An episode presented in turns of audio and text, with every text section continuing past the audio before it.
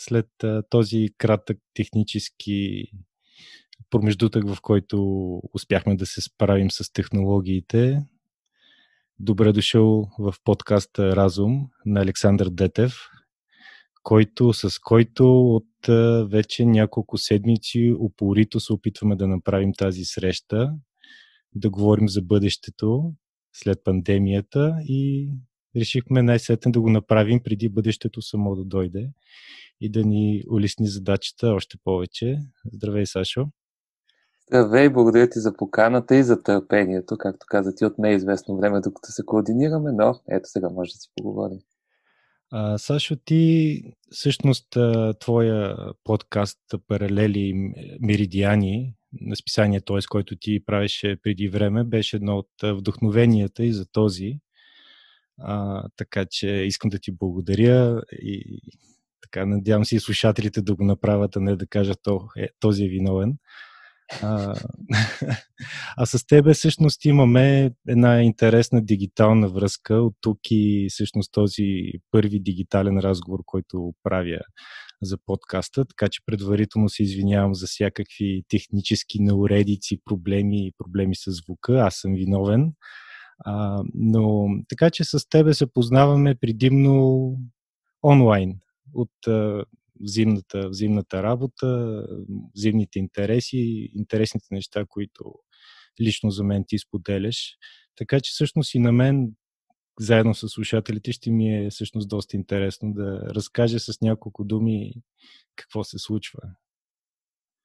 Надявам се, че ще бъда полезен. Сега отговорна задача имам като първи събеседник, както ти ме анонсира. Първи дигитален. Първи дигитален събеседник, точно така, да. Въпреки, че двамата сме в София, но решихме, че този формат ще е подходящ и за темата на, на разговора.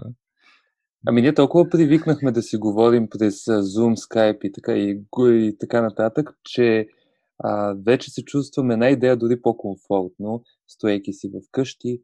Все пак, Както знаем, вече може да си облечен официално само от кръста нагоре, защото това се вижда на камерата. Така че така има, има своя чар в а, тази странна реалност, която бяхме попаднали в последните два месеца и нещо. Разкажи ми за себе си. Ти си... А, аз съм на 26 години. А, завършил съм немската гимназия в София. В последствие заминах за Виена, където пък завърших публицистика и комуникации и от а, няколко медии, през които работих, накрая се озовах в Deutsche Welle работя и живея в Германия. Участие в България, участие в Виена, тъй като все още имам известни различни проекти там, които реализирам. Така че свикнал съм на една динамика, която много се промени. И малко приземен се чувствам. Самото констатация, която направих онзи ден, че това може би е най-дългия период от 5-6 години, в който не съм се качвал в самолет – определено ме накара да се замисля за някои неща. Типа по-добре ли се чувствам, по-зле ли се чувствам, какво е по-добре сега, какво беше по-добре преди. И общо взето и аз съм в едни такива размисли за живота ни от тук нататък. И забавяйки темпото, успяхме да извлечем някакви полки за себе си, за обществото си и така нататък. И да, търси още отговорите на този въпрос, но предполагам, че ще отнеме известно време, докато видим всъщност какви са последиците от тази изолация, в която бяхме попаднали. Ако бяхме говорили преди месец, когато искахме, когато започнахме преговорите за свободно време, ам, може би щяхме да имаме по а, апокалиптични по-апокалиптична представа за това какво сега щеше да се случва. Защото тогава вълната отиваше нагоре, имаше, беше всичко доста по-хаотично. А, а сега има нещо като, нещо като антиклимакс или може би някакво затишие пред буря. Не знам какво се случва, но някакси животът започва, започна много бързо да се възвръща към нормалност. А, какво мислиш по въпроса? Предстои една буря, която е особена по много причини, но една от тях е, че ние очакваме и сме с ясното съзнание, че тя ще дойде. И говоря за економическите последици от а, пандемията. Тоест, а, предстоящата криза е изключително специфична и безпредседентна, тъй като тя е предвидена. Ние живеехме, очаквайки, че тя ще дойде и опитвайки се да мислим как ще се адаптираме към нея, без да имаме много лостове, защото до момент, в момента, в който всички трябваше да си останем в къщи, ние нямаше как да намерим нова работа, да преорганизираме ежедневието си, тъй като бяхме залостени у дома, малко или много. Но пък имахме време да помислим и да се опитаме да начертаем някакъв път напред и на микро и на макро ниво. И на макро ниво ставаме свидетели също на безпредседентни неща. Няма как да не вметнем предложения от Европейската комисия бюджет на Европейския съюз, за, който включва антикризисни траншове, големи средства, които да бъдат инвестирани за преборване с кризата. Много предвидим до някаква степен предвидимо до някаква степен беше реакцията на Съюза, не в тези мащаби, разбира се, защото, както казвам, тази криза не стана от днес за утре, както беше преди финансова криза, когато се събудихме изведнъж, най-вече в Штатите, в последствие ние в Европа, и осъзнахме, че пазара се е сринал и акциите се сринали на борсата. Това този път не се случва. Тоест, срива се, но се срива горе-долу очаквано. Ми е интересно това прогнозиране до какво ще доведе. Дали удара, който ще понесем всички, ще е по-мек, дали всъщност ще успеем да се приземим една идея по-спокойно, отколкото бихме се приземили, ако ситуацията беше дошла внезапно. Отваряш доста теми. Примерно да се върнем на нормалността и какво означава за, за нас нормалност и криза. Тоест, а, дали въобще посоката, в която бяхме поели, сме поели, все още си мисля, като цяло на непрекъснат економически растеж, на, на, на една, може би, твърде голяма свобода на, на капиталите, до степен в която малкият човек страда твърде много и още много проблеми. А, дали, а и, и разбира се, може би най-големи и още по-голямата катастрофа, която най-вероятно ни чака, без да съм еколог, а именно проблемите с промените в, в климата. Uh-huh. Дали дали тази, това, тази криза в момента, освен че е шанс, разбира се, за, за промяна, както някой каза, никога не оставя и добра криза да си отида неизползвана, въпреки че мисля, че този, който го е казал е политически инженер, а не някой, който има добри намерения в общия случай. А, но си мисля, че ние ще някакси много бързо се връщаме към а, пътя, по който сме поели, без да си вземем необходимите полуки. И втори, втората част на този въпрос е да, ние наливаме наливаме, т.е. Европейски съюз, не знам доколко е ние, но наистина има огромни парични траншове, които най-вероятно ще се излеят в идващите години върху страните членки. Не знам до каква степен, поне в нашия случай, това няма да е по подобен начин, по който лекуваш, да кажем, кола, която не работи добре, като наливаш масло по нейния преден капак. Най-вероятно ще има някаква полза, но до голяма степен надали някой знае какво всъщност трябва да се направи. Та в този смисъл дали, дали не наливаме масло в огъня и нещата може би трябва да се успокоят по някакъв друг начин? Значи първо за конкретния повод на въпроса, който засегнахме. Сега първо предстои да видим, разбира се, ще бъде ли постигнат консенсус между държавите членки. Второ, тия средства, те ще минат през вече съществуващите фондове, просто разширявайки техния мащаб до голяма степен. Така че нещата все още са много деликатни и предстои да стане ясно на европейско ниво какъв консенсус ще бъде постигнат, защото отново има две мнения, отново има два лагера. Едните са за заема, другите са против. А иначе, относно економиката, темата надскача моята експертност, но ам, поставя се под въпрос основата на нашия свят, забързан економически, капиталистически, а именно поглеждайки, че в такива моменти на кризи, на екзистенциална опасност, се обръщаме към държавата и очакваме държавата да има лостовете и механизмите да реагира. Тоест, тук се отварят много въпросителни, на които те първа ще се търсят отговори.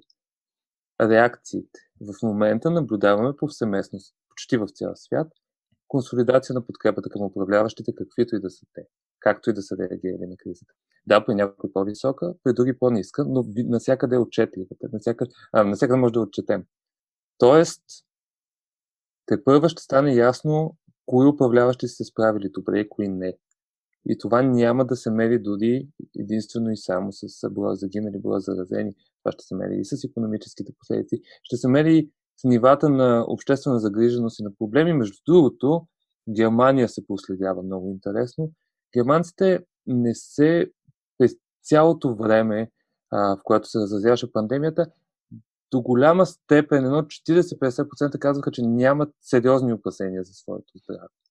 А, и цялостно нивото на стрес и на опасения, които социолозите мереха при тях, бяха сравнително ниски. Това до голяма степен се дължи на комуникационната стратегия, която правителството предприе. И всички тези въпроси. Добрата здравна да, система. И най-добрата здравна система, разбира се. Тоест, но... обективни основания да не се притесняват. Да, но ето, ако премерим корелацията между развитието на пандемията и одобрението към лидерите, то канцлерката Ангела Меркел печелише доста повече точки от а, някои, например Борис Джонсън и Доналд Тръмп, не че тяхната подкрепа не нарасна в момента на криза, това е очаквано, но нейната подкрепа всъщност нарасна доста по-сериозно. Тоест, въпросът за комуникацията е водещ, но той ще дойде постфактум. Той ще дойде, когато всичко това отмине. Тогава ще започнат анализите във всяка една сфера. Здравеопазването, разбира се, ще е водещо.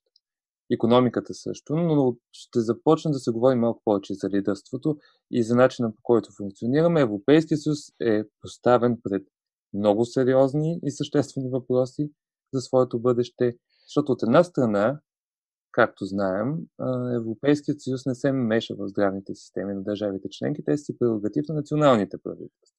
От друга страна обаче забелязахме очакване Европейският съюз да се намеси, да помага, без той да може. Сега Европейският съюз, разбира се, економически съюз в своя генезис, така че по време на економическата и финансова криза той би трябвало да изиграе голямата роля. Предстои да видим дали това ще се случи.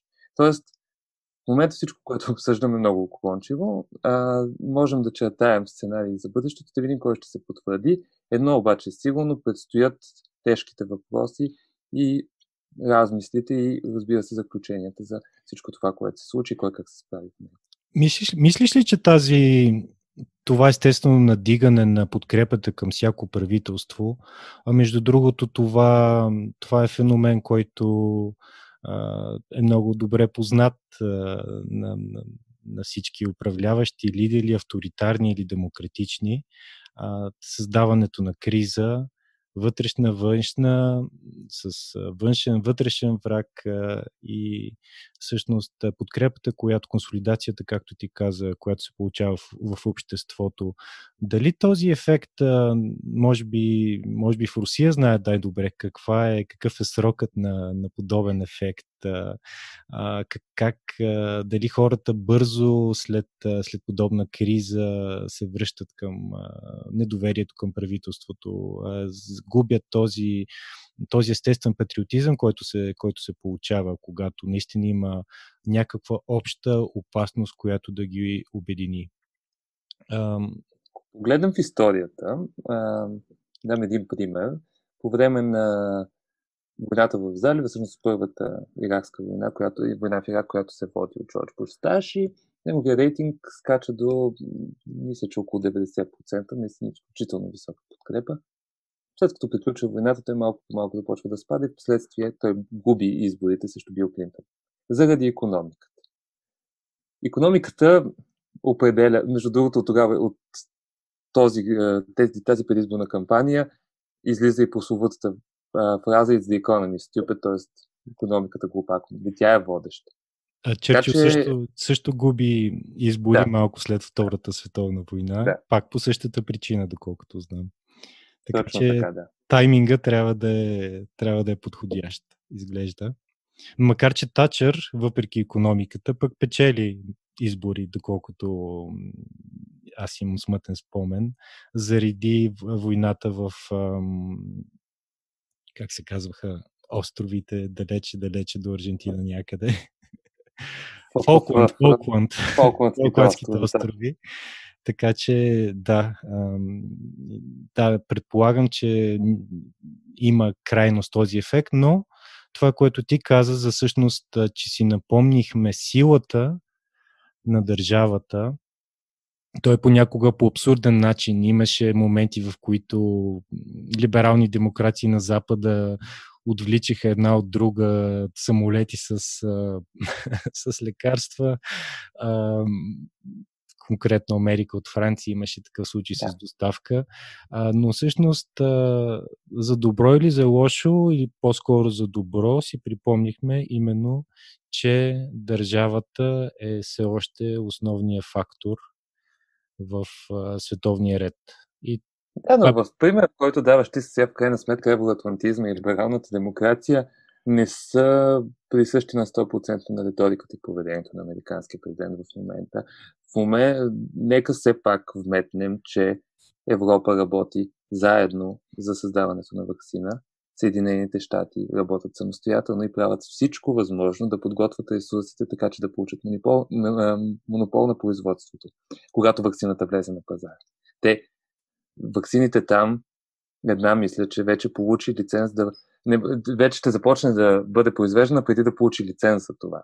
Тоест, това става с много големи инвестиции от страна на държавата и там наистина се води една преварена битка, докато Европа тук показва единство и не само тук. Аз мятам, че Европейския съюз малко става изкупителна жертва на всичко, което се е случило до момента, защото отново ще кажа, Европейския съюз има една основна роля в момента предвид, предвид менените му задължения, а именно да се справи с економическите проблеми. Тоест, ако Европейския съюз успее да осъществи тази координация, той ще извърши до голяма степен своята роля. Всичко друго са междудържавни отношения вътре в съюз. Но, да. Не е ли Европейския съюз твърде удобна изкупителна жертва за вътрешния пиар uh-huh. на всяка държава?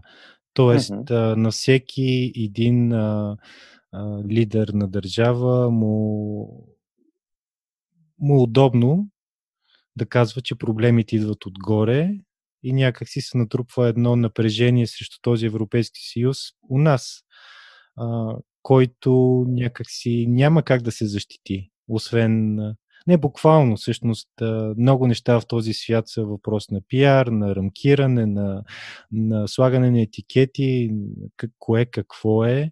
Някакси да, ето Европейски съюз е в една роля на, да, на, на удобния голям брат, а, веднага с аналогии с други услужливи големи брати от преди десетилетия. Да.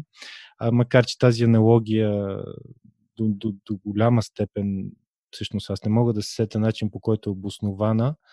А, какво е всъщност, казваш, имаш поглед от Австрия в Германия, какво е, какъв е погледа на немскоязичните хора относно Европейския съюз. И с бележката, че, да. с бележката, че всъщност много от нас пък свързват Европейския съюз именно с Германия, именно с най-голямата економика и страна. И всъщност има, предполагам, правят пряка аналогия между политиката на Германия и ЕС, което също най-вероятно не е, до голяма степен не е вярно. Аз първо не смятам, че на изток Европейския съюз се приема толкова като големия брат. А, не, големи групи от населението не се припознават директно с Брюксел.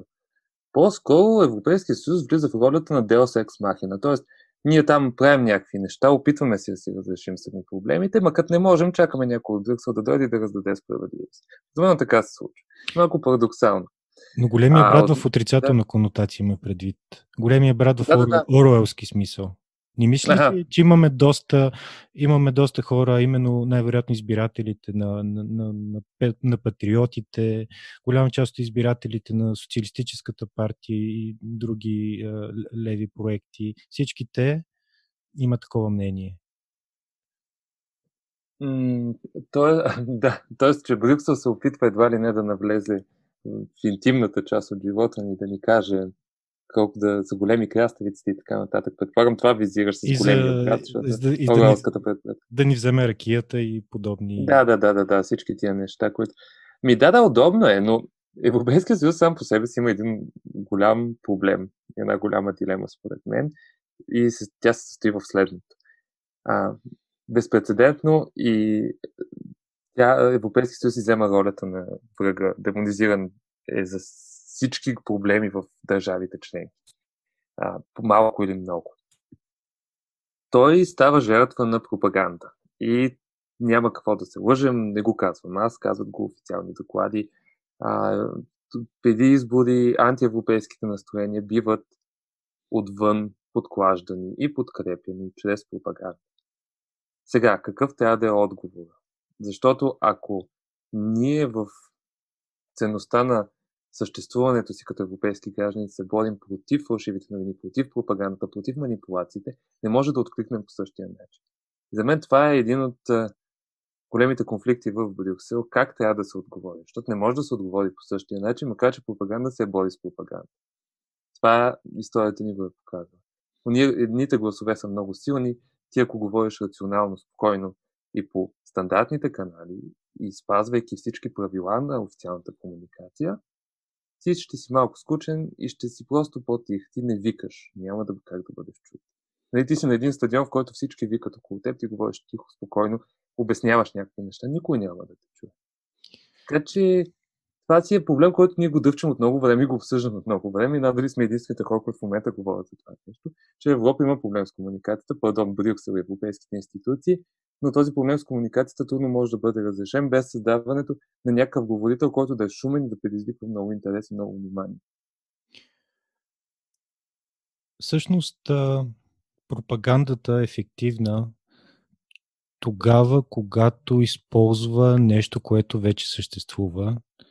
Мисля, че това са думи на, на Геобълс или някои от тези, тези титани на, на пропагандата. Тоест, тя не създава сама по себе си течение, а, не създава тези емоции, които, които хората изразяват, а ги канализира, да, усилва ги, mm-hmm. а, комбинира ги, насочва ги, но изначално има нещо, което, което, се, което се случва.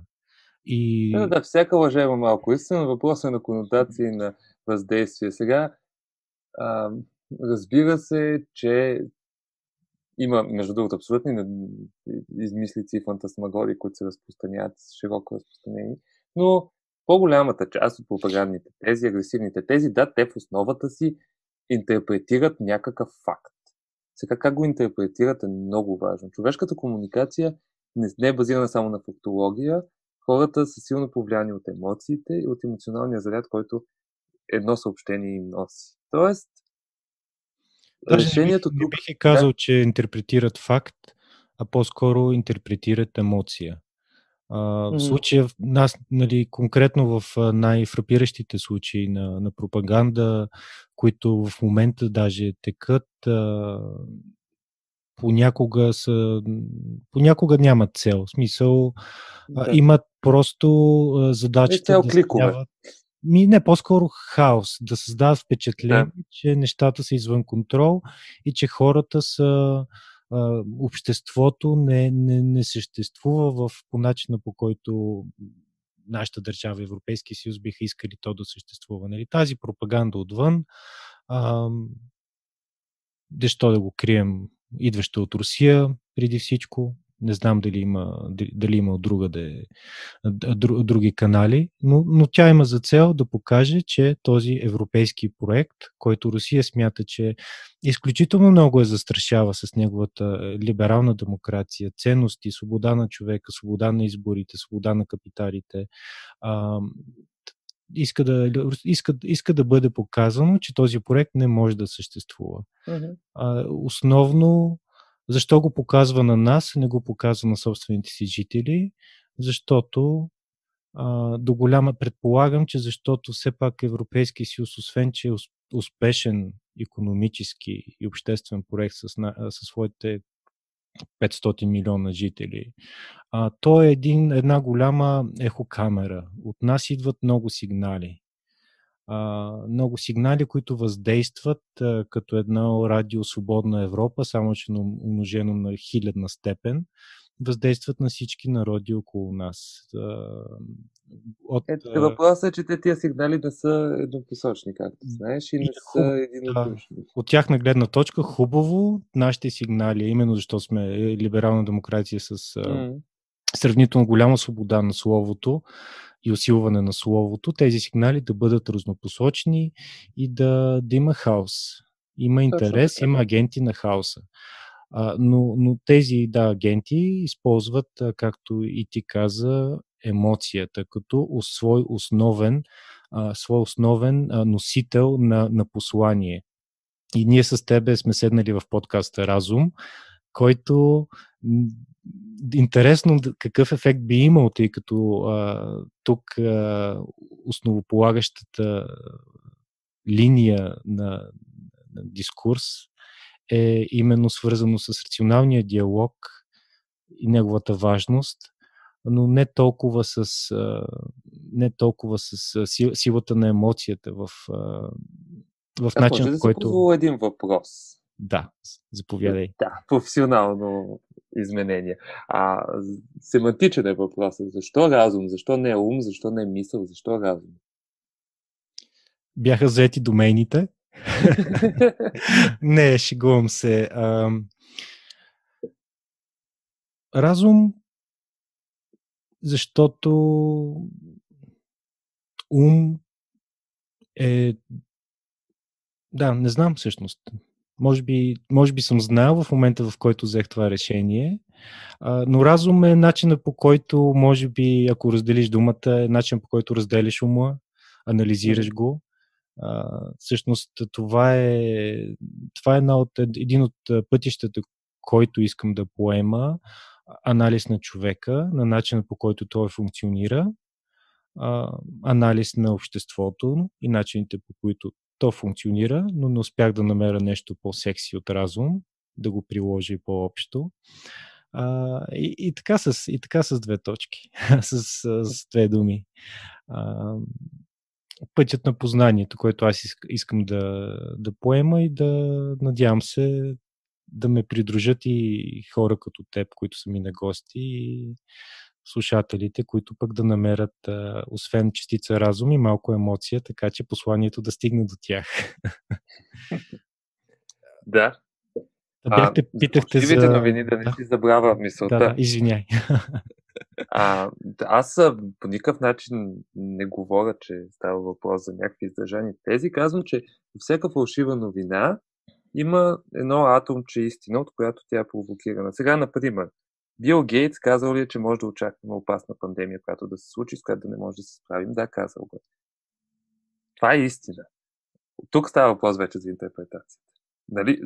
Когато един човек очаква, че прогнози за бъдещето се правят само от врачки, той няма как да разбере, че има модели, математически, има учени, които работят и са тясно запознати с материята и те могат да прогнозират какво ще се случи.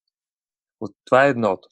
Другото нещо е, тази истина и как ние градим смисъл е нещо много субективно. На Фердинанд Десесор, водещата теория в лингвистиката е как ние градим смисъл с бинарни двойки. Тоест въпросът е ти на какво противопоставяш тази истина. Ти лицето Бил Гейтс на какво го противопоставяш.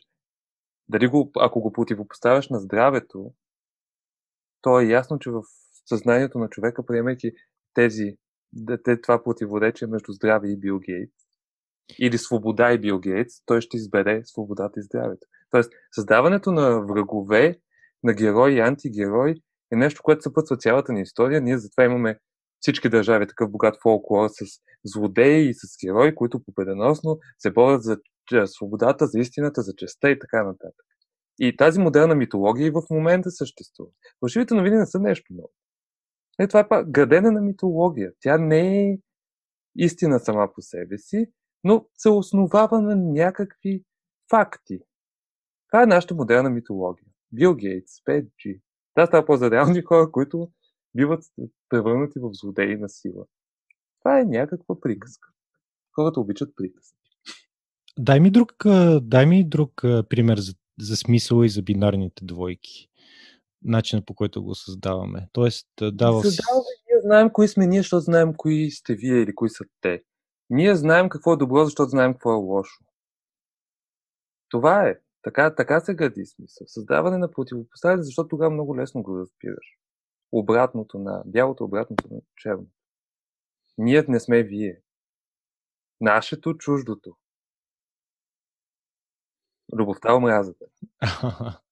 Любовта омразата вече сега няма да влизаме в този романтичен разговор, но любовта и омразата са малко по-близки. Те не са бинарни двойки. Любовта и омразата. А, мисля си за, напоследък за синестезията в, в понятията, начинът по който е много интересно как се отсветяват, а, как се отсветяват различни, а, как може да си играем с думите и начинът по който се разсъждава за различни феномени. Примерно, несподелената любов на Путин към Европейския съюз, нали, любовника, нали, отвърления любовник и неговата отмъстителност, демократичната дама му обеща нещо, но, го, но му изневери и прочие, и прочие. Но да, смисъл, смисъл, смисъл. Значи има смисъл и безсмислие а, и нещо, което, което няма смисъл, това, което тук що казах. Но това е начин по който явно разсъждаваме за, за повечето понятия. А, а да, няма да. абсолютни стойности. Тоест има абсолютни стойности и всяко нещо, което ние, ние изграждаме някъде по скалата. Ба, да, освен това, нали, езика не е живия организъм, т.е. ние понятията им сменяме значението постоянно и много често те нямат нищо общо с това, което пише дори в речника.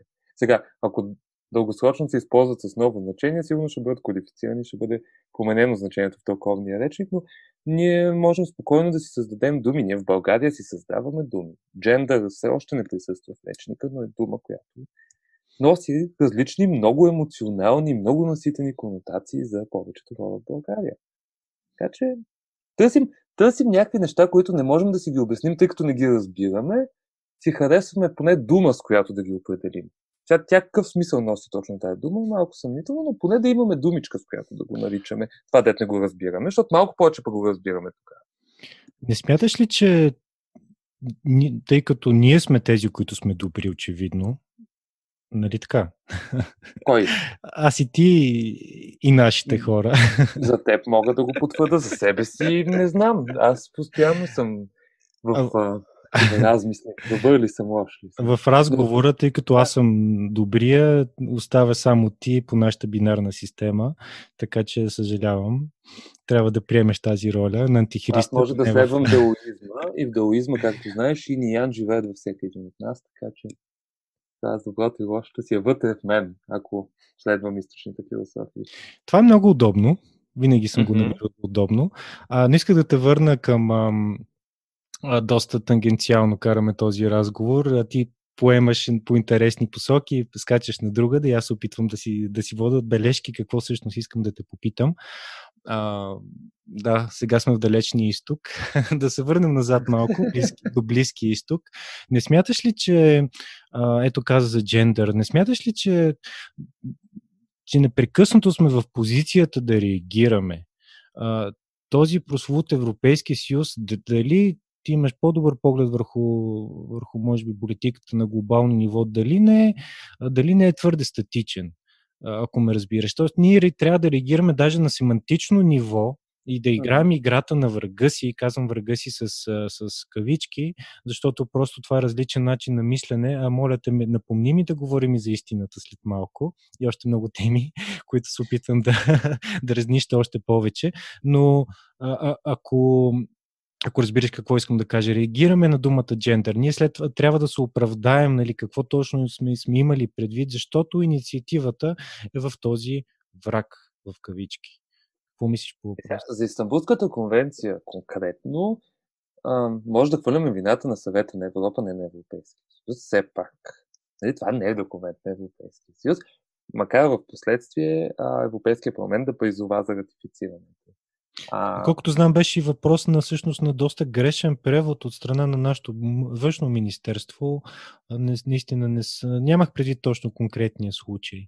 Да. Ами, Но по-скоро за реакция, реакция и атака и контра, може би атака, ако се върнем на това, което, това, което ти Говориш този документ е, е написан в 21 век, което за различните народи значи нещо различно. Въобще не искам да казвам, че някой не тук развит нещо такова. Не, не. Това е въпрос съвсем за използването на думите. Нали, в този документ действително думата секс и думата джендър присъстват, доколкото си спомням, отделно. В България няма еквивалент по простата причина, че тия теми не са навлезли много дълбоко в обществото и не се обсъждат много обстойно.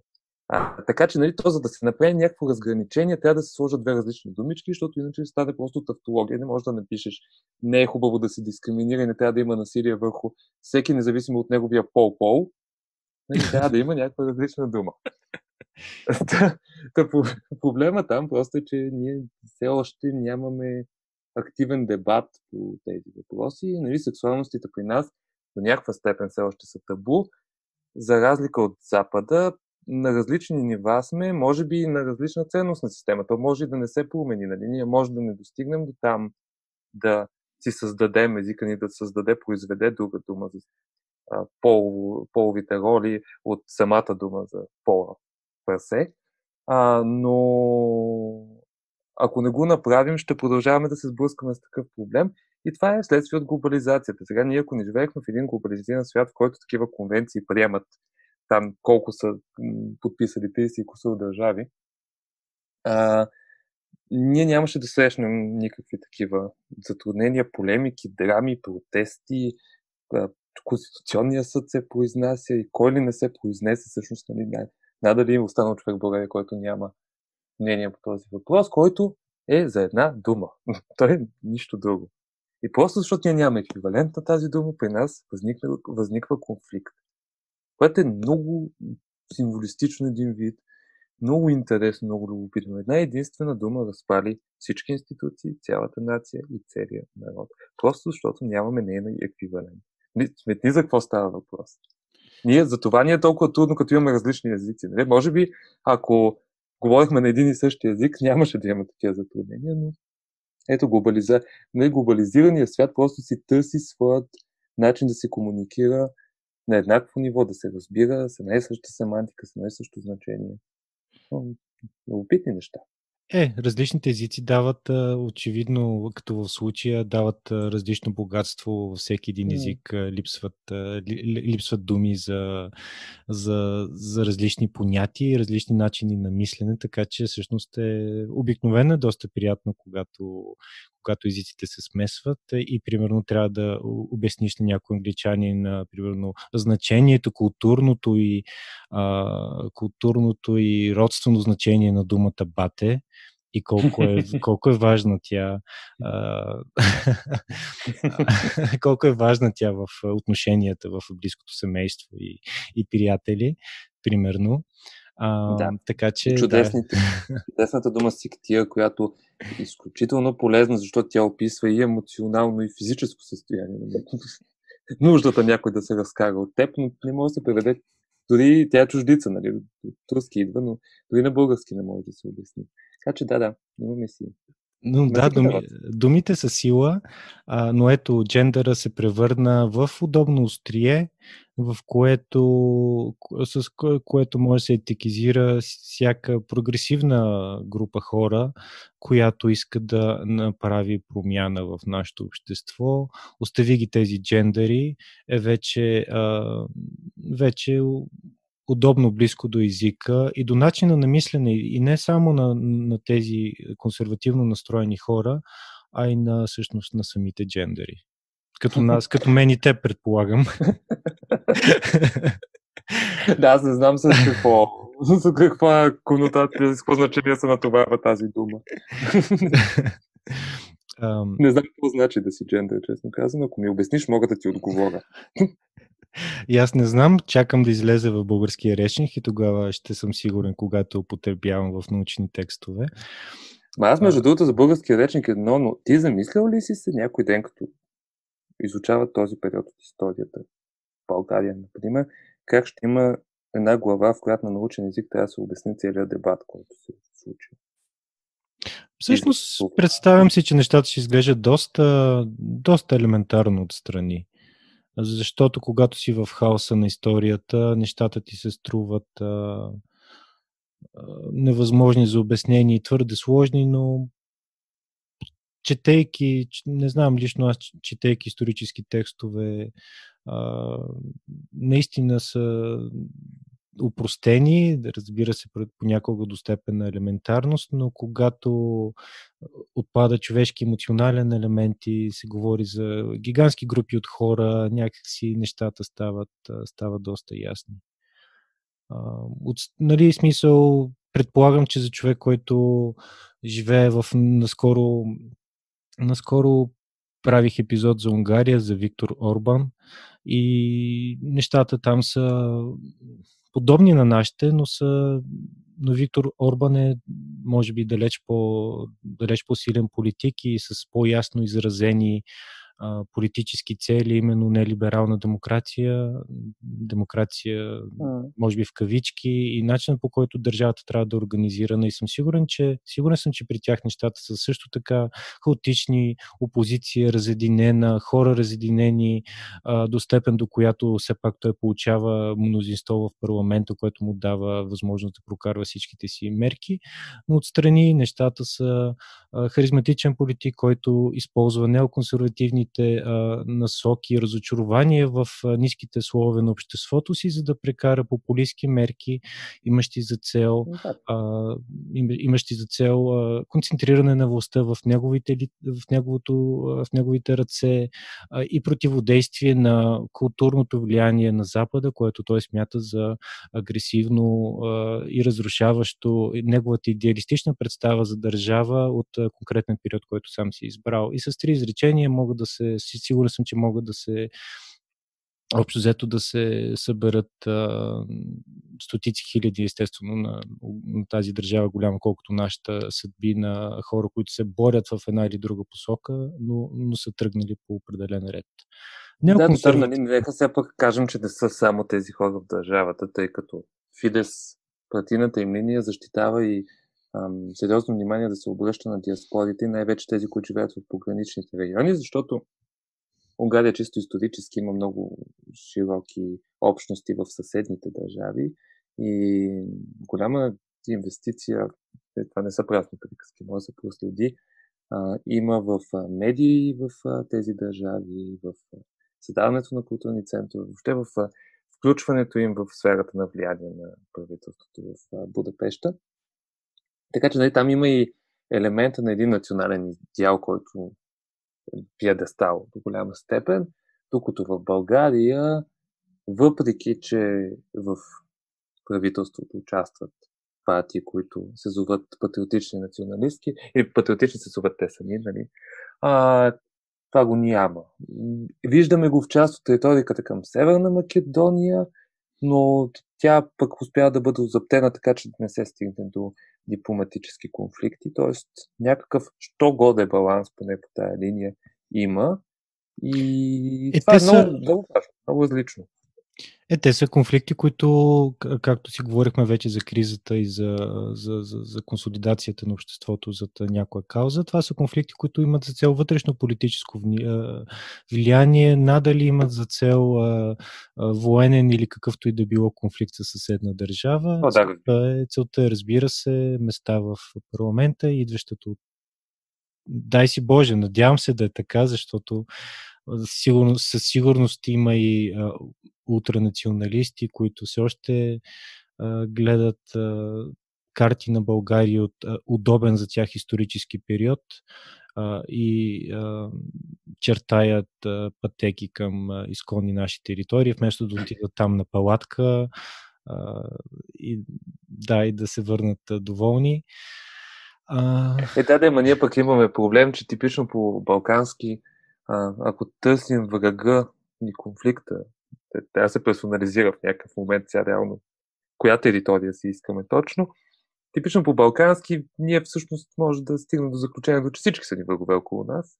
Ja, нали?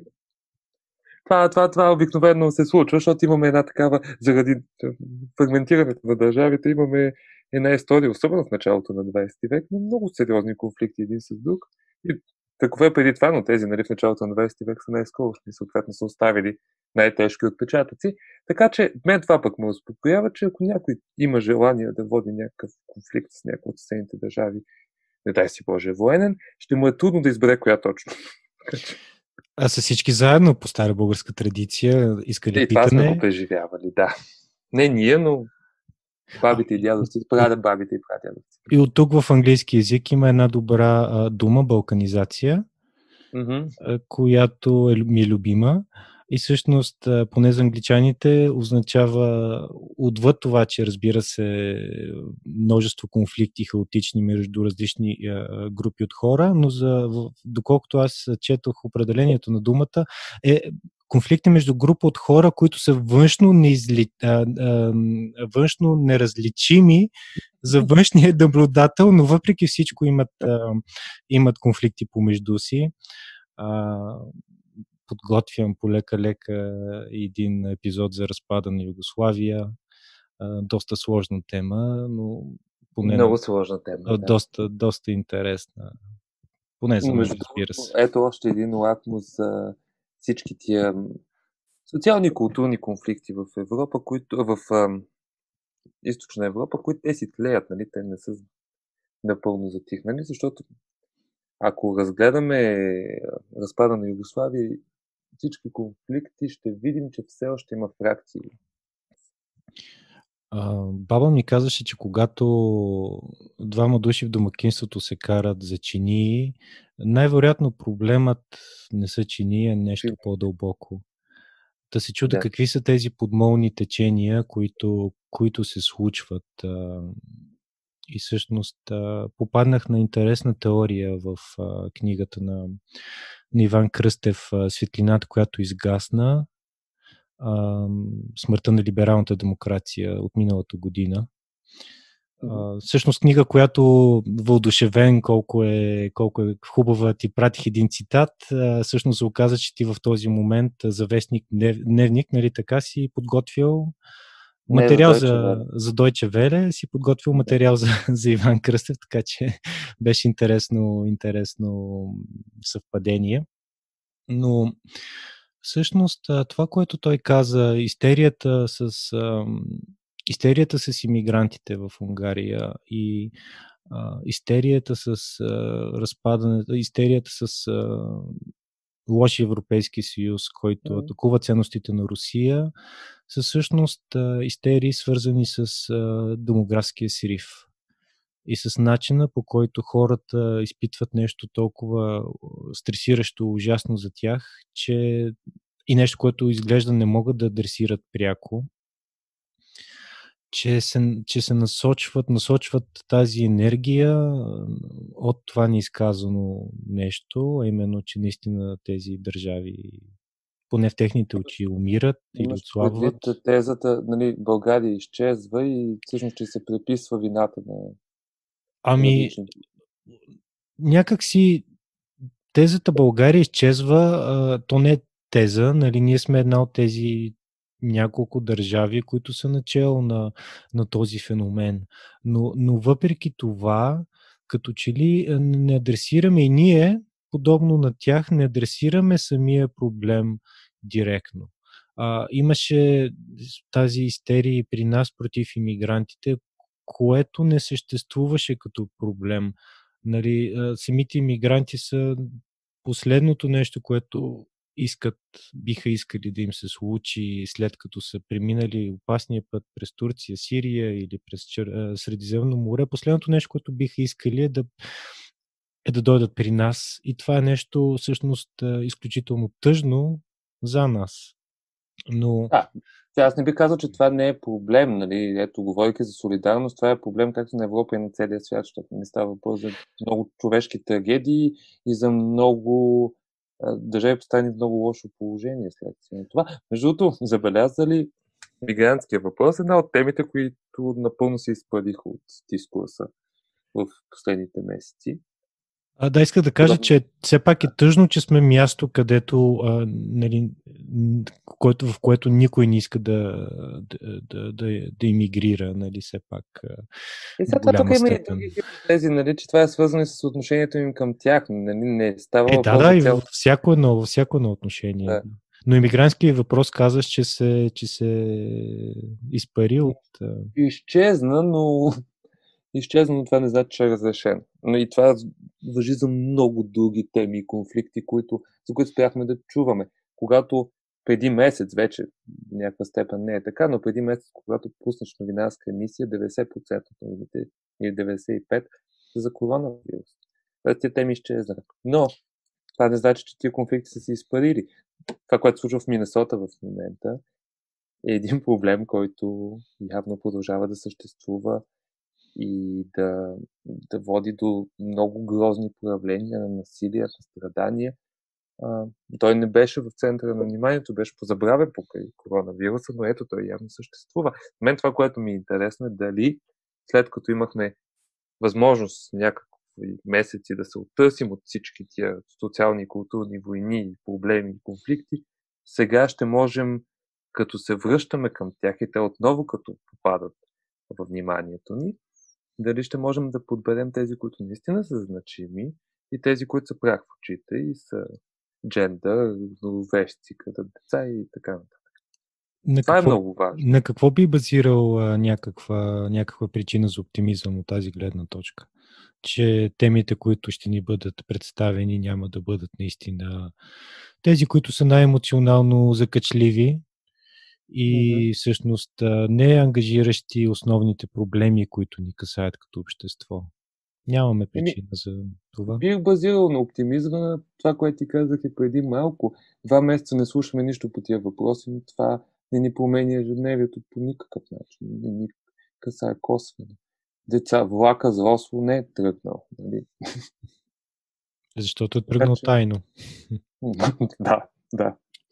Та, на това е базира, може би. Освен това, другото, което е в това забързано ежедневие, все малко време ни остава, включително, предполагам и на теб, а, по принцип да седнем и да помислим и да почетем. Боже, колко е важно да се чете.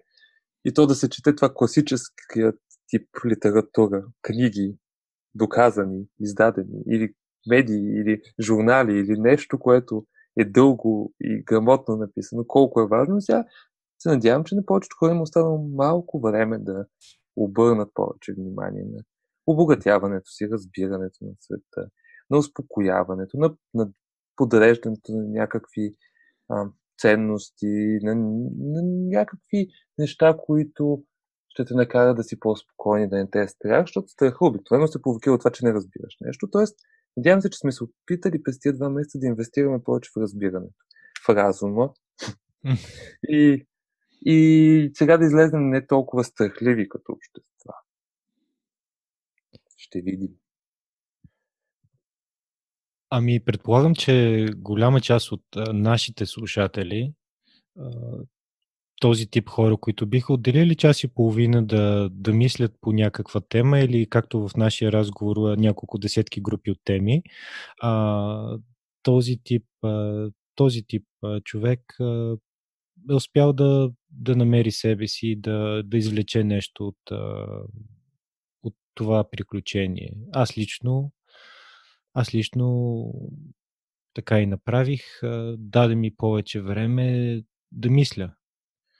Mm-hmm. Начина по който, когато си ограничен физически, търсиш тези граници, т.е. преминаването на тези граници, които, които можеш да си позволиш да преминеш, именно а, интелектуалните, свързването с, с, други начини на мислене, книги и подкасти. И всъщност голяма част от първите епизоди на този подкаст са пряко следствие от факта, че аз седях на пребюро, на компютър, имах много интересни неща, които исках да споделя с някого, но ми беше трудно да намеря с кого и просто създавах и всъщност създаването от кризата е едно от хубавите неща, които се случиха при мен конкретно. Ще а добавя теб... една много качествена социализация, между другото. Не знам дали наблюдаваш подобно нещо, но първо повече време да обърнеш внимание на хора, които по принцип са важни за теб, но в ежедневието не стигаш до тях. И другото, че по моста и чрез повода COVID, всъщност се раждат едни много дълбоки разговори. Защото целият свят беше попаднал в състояние на размисли за смисъла на живота, за бъдещето, за всички тия вечни философски въпроси. Всеки намираше свои пътеки, по които тръгваше. Дали чрез книги, както кажеш и подкасти, но търсики отговор на някакви много екзистенциални и важни въпроси. И когато, и разбира се, ти когато научиш нещо ново или пък узнаеш до такава степен влезеш в материята на конкретен казус, че се чувстваш спокоен да го дискутираш, ще искаш да го дискутираш. И така покрай мен се родиха едни много смислени разговори, дали през Zoom, дали през Skype или и така нататък. И това според мен помогна. Социализацията, освен това, хората си останаха вкъщи и останаха с най-близките вкъщи. За съжаление, при мнозина това доведе до... Знаеш какво се случва с домашното насилие. Една друга дълга тема, която надали сега ще може да обсъдим, но пък за останалите се даде възможност да се погледнат очи в очи и да си спомнат защо поделят едно домакинство, например. Така че има ги тия моменти. Освен това, ние хората и в изолация си търсим някакъв социален контакт, защото ние сме си социални по природа. Аз абсолютно съм съгласен с Аристотел за естественото ни състояние. Ние сме си социални по природа, така че и в Какво този казал контекст... Аристотел за естественото ни състояние? И че човека всъщност е едно социално животно, т.е. че той се стреми към живота в общност. И това, това го обославя това, това е нещото, което е неговия телос, неговата цел. А, защото една от основните теории, всъщност еволюционно, защо ние сме създали богат речник и толкова възможности да си говорим. Да сваляме жени? Капацитет. Това е едно от тях, разбира се, да сваляме жени, ама да сваляме повече жени, т.е. да живеем по-голяма общност. Дори животните, които живеят на стада, никой не живее в град, в, кой, в мащаба на градовете, в които живеем хората.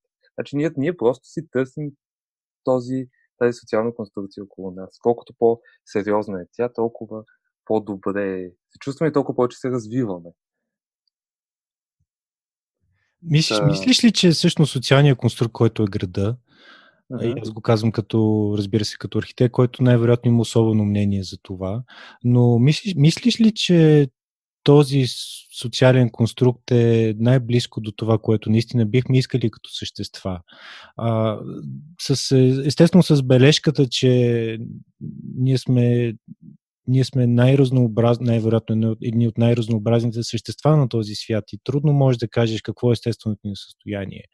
Но в, в стремежа си да, да променим на някъде живота си, да, да, да достигнем модерност, живеем по начин, по който не е, не е изконно изначално ам,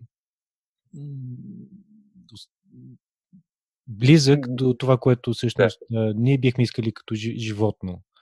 Ами, то това не е много ясно да ти кажа. То ние, хората, всъщност сме в един много сериозен конфликт, защото имаме някакви естествени животински биологични подиви, но в същото време па ние сме ги надскочили и се получава един сблъсък и давам конкретен пример.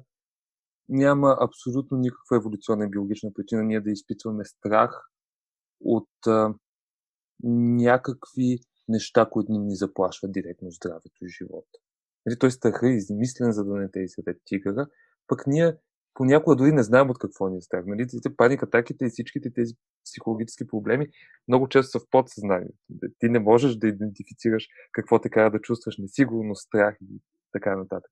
Което биологично абсолютно не, и еволюционно абсолютно нелогично. Идеята на страха е да те пази от това. А този страх реално прави обратното, той те разрушава. Та така че ние хората сме малко отвъд естественото си състояние, каквото и да е то. Между другото, всеки един от големите философии има абсолютно различна теза. Нали? Според някой, като Аристотел, ето хората искат да си живеят заедно, според някой като Хопс, хората искат да живеят разделени, защото иначе се избият, защото постоянно се конкурират за нещо. Тезите са много и колко, коя е истината, няма категоричен отговор. Вярваш ли в истината?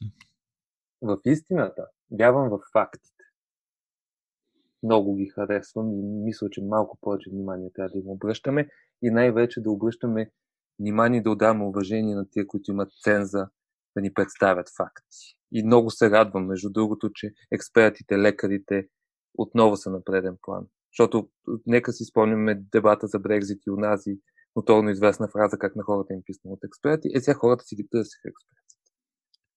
Да, това беше хубаво. Това беше хубаво, дори имаш, в български контекст. Имаше един момент на, имаше един момент на тиха паника. Лично аз също имаше няколко дена, в които наистина не можех да, не можех да мисля нормално. И нещо, което по принцип нямам спомен да ми се е случвало. Нали, ти усещаш тази надвиснала опасност, за която нямаш достатъчно информация mm-hmm. и, а, и изпитваш една тиха тревога, която всъщност те променя е, като... Променя Извинявам като... се. Човек. um... всички, всички го преживяхме различно това нещо, да ти кажа. Другото не съм съгласен да... за твоята теза за а, че, че, този, че този, този скрит страх ни всъщност ни, ни пречи. Ако искаш да направим малка пауза. А, ами, как си с... не, аз после... Ние 120 вече, аз предполагам, няма да говорим още един час. Няма, лично на мен започна да ми омръзва. което е шега, разбира се. Шега, но а, къде си каза, какво си говорихме. Всъщност, факта, че не знаеш от какво те е страх, не означава, че няма причина да те е страх. Ама помага ли ти този страх? Ами, някъде бях чел много, нещо много интересно, какво представляват мигрените. А. Теория или, или малко изследване, което не беше потвърдено, но мигрените, според, според съответни учен, означаваха, че ти си изложен на, на някакъв вид отрова бавно действаща отрова или радиация или токсин, който, който не може да ти въздейства по друг начин физически бързо, но ще те убие.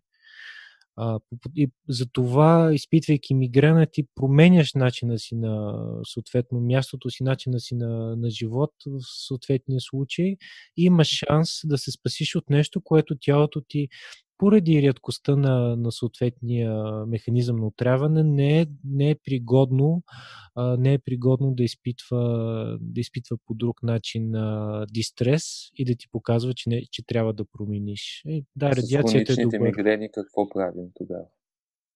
Които нямате такова. Не знам, може би има нещо, което трябва наистина да се промени, а пък ние живеем в понякога света, в който живеем, е твърде еднообразен, малко неща променяме. В момента, в който сме фиксирали собствен график, имаме възможността да ядем едно и също нещо, ако искаме до края на живота си, но нямаме кой знае каква възможност да разбираме дали това е най-доброто или най-лошото за нас. В този смисъл... Че ни дава сигнали тялото. И това да. по принцип има логика в него, обаче пък то, нали, автоимунните, примерно, заболявания са признак за обратното, че организма пък в един момент не знае как да ти ги даде тия сигнали, прекалява и започваме да те унищожаваме. А, пък, аз водих един друг спор, сега малко да, да, да минем и към по 18 плюс темата. а, водих един спор наскоро, който, то не беше спор, по-скоро разговор, много любопитен, че чисто еволюционно, например, пък женските, няма логика да изпитват оргазъм и наслада от секса, защото в природата до голяма степен а, нали, знаем как се разположат животните, те не си се влюбват едно в друго и така няма охажване и там става малко по-агресивната, съответно нали, много странно това пък.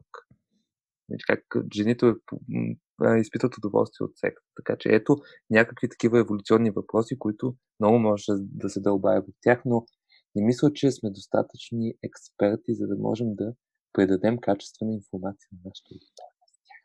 А, между другото, да, е, еволюционната психология е едно от а, любимите ми неща. Mm-hmm. едно от любимите ми неща и определено голяма част от, от нещата, които правим, въпреки че самите ние, отново като паниката, за която си говорихме, не може да си ги обясним, от еволюционна гледна точка имат а, имат своето определение и доста ясно е показано и то даже понякога не в момента, но буквално наистина от редовете на Дарвин писал преди сигурно вече 150 години за някои от, за някои от аспектите на, на еволюцията. А, но, но е голяма грешка, всъщност, голяма, много хора правят, само това ще кажа по тази тема, тъй като аз не съм, кой знае какъв експерт по женските оргазми. това Но... беше такава антиреклама. Слушателите на, на подкаста ще намалят значително. Няма да има да какво да ги науча. А, но голяма част от хората правят странната аналогия с други животни.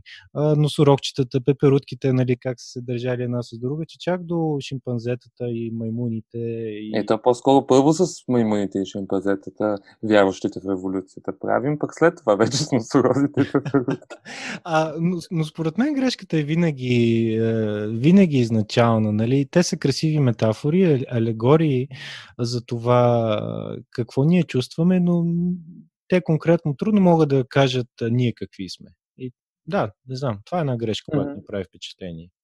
Штъркелите живеят по двойки. Добре. Лебедите. Точка. Лебедите се разпознават години наред и отново се събират. Това са много романтични неща. Според мен е хубаво да имаме такива примери от животинския свят, защото хората действително се вдъхновяват. Кажи ми, Сашо, какво е, какво е бъдещето за, за теб? Знаеш ли? За мен? Този стандартен, може би банален въпрос, но да, Виена, път, на къде отиваш, какво вадиш, домине и така нататък. Един бих отишъл, между другото. Всички пътища на там водят, както знаем, обаче не, няма да имам възможност скоро. О, не знам, не знам. Аз не обичам дългосрочните планове, защото ако си много вглъбен в тях, изпускаш много ценни възможности. И за това гледам чисто средносрочно да се опитвам да правя неща, които ме карат да се чувствам пълноценен. Да не върва срещу подива си, например, да разказвам истории, което е и хоби, и професия, и общо взето голяма част от ежедневието ми е взето от това, от търсенето им, разказването им, пресъздаването им тъна. Така че не мога да ти отговоря на този въпрос. Наистина, трудно ми е. Смятам да продължавам да правя неща, които професионален и личен план, които ме карат да се чувствам пълноценен и добре и също така да не правя много сериозни компромиси в името на някакви си временни такива. Чакай сега, това изречение вече ще се трие. да, и да не правя а, сериозни компромиси. В името защото... на оргазма. В името на оргазма. да не правя сериозни компромиси, защото много важно да спиш спокойно вечер. Независимо дали си получил оргазъм преди това или не. Това можем да го изтрием, може да го оставим. Ти кажи, иначе аз освен да кажа амин, не зная. А, аз а, много се радвам на много се радвам на млади хора като теб, аз съм малко по-голям, 10 на години, много се радвам на млади хора като теб, които могат да мислят. А, и за това с все сърце искам да ти пожелая да продължиш да го правиш, защото има една енергия, която младите хора имат и рядко е впрягат в засягането на сериозните проблеми от оргазма, които, които трябва да ни вълнуват. И за това, да, много ще се радвам. Първо радвам се, че с теб си разказахме тези малко истории. Надявам се пак да го направим не, след, не в следваща криза, надявам се, или когато, когато сме хубаво задълбали в економическата такава. Това може би е едно самослучващо се предсказание, ако всички говорят за него ще се случи. Но много се радвам да, да, да продължиш по принцип да, да правиш това, което правиш, да можеш да спиш спокойно, а, с чиста съвест и да, да, да разказваш. Къде могат хората всъщност да следят историите, които казваш в последно време? работя към Deutsche Welle в последно време, така че заповядайте на страницата на българската редакция и не само на Deutsche Welle. Иначе, само да допълна нещо за мисленето, всички можем да мислим, нека сме малко по-амбициозни да се осмеляваме да го правим. Не е толкова страшно да задълбаеш някаква тема, не е толкова страшно да имаш позиция и да отстояваш. Можеш, всеки може, вярвам в това нещо, така че нека всички мислим, абсолютно а, се припознавам с това, което каза, че е много важно да мислим, да спим спокойно вечер, защото тази краткотрайна печалба не се изплаща в дългосрочен план ако говорим за ценности. И да, и ти благодаря за вниманието. Аз дори не знаех, че мога да говоря толкова време, но ето явно мога. Много ти благодаря, много се радвам на това, което правиш и че вкарваш малко разум в подкаст Културата в България, която се разраства все повече, става все по-интересна и стискам палци, защото все пак и аз така доскоро бях част от нея. Може би скоро ще се завърна към нея. И да, и това е. Нека си пожелаем едно по-светло бъдеще и да сме малко по-оптимистични и малко по-решителни. Ние започнахме много, много така грандиозно да, да завършваме подкаста. Добре, Сашо, Александър Детев, благодаря ти, благодаря ти много за този е, разговор, за тази глътка разум и до следващия път и с теб, и с нашите слушатели.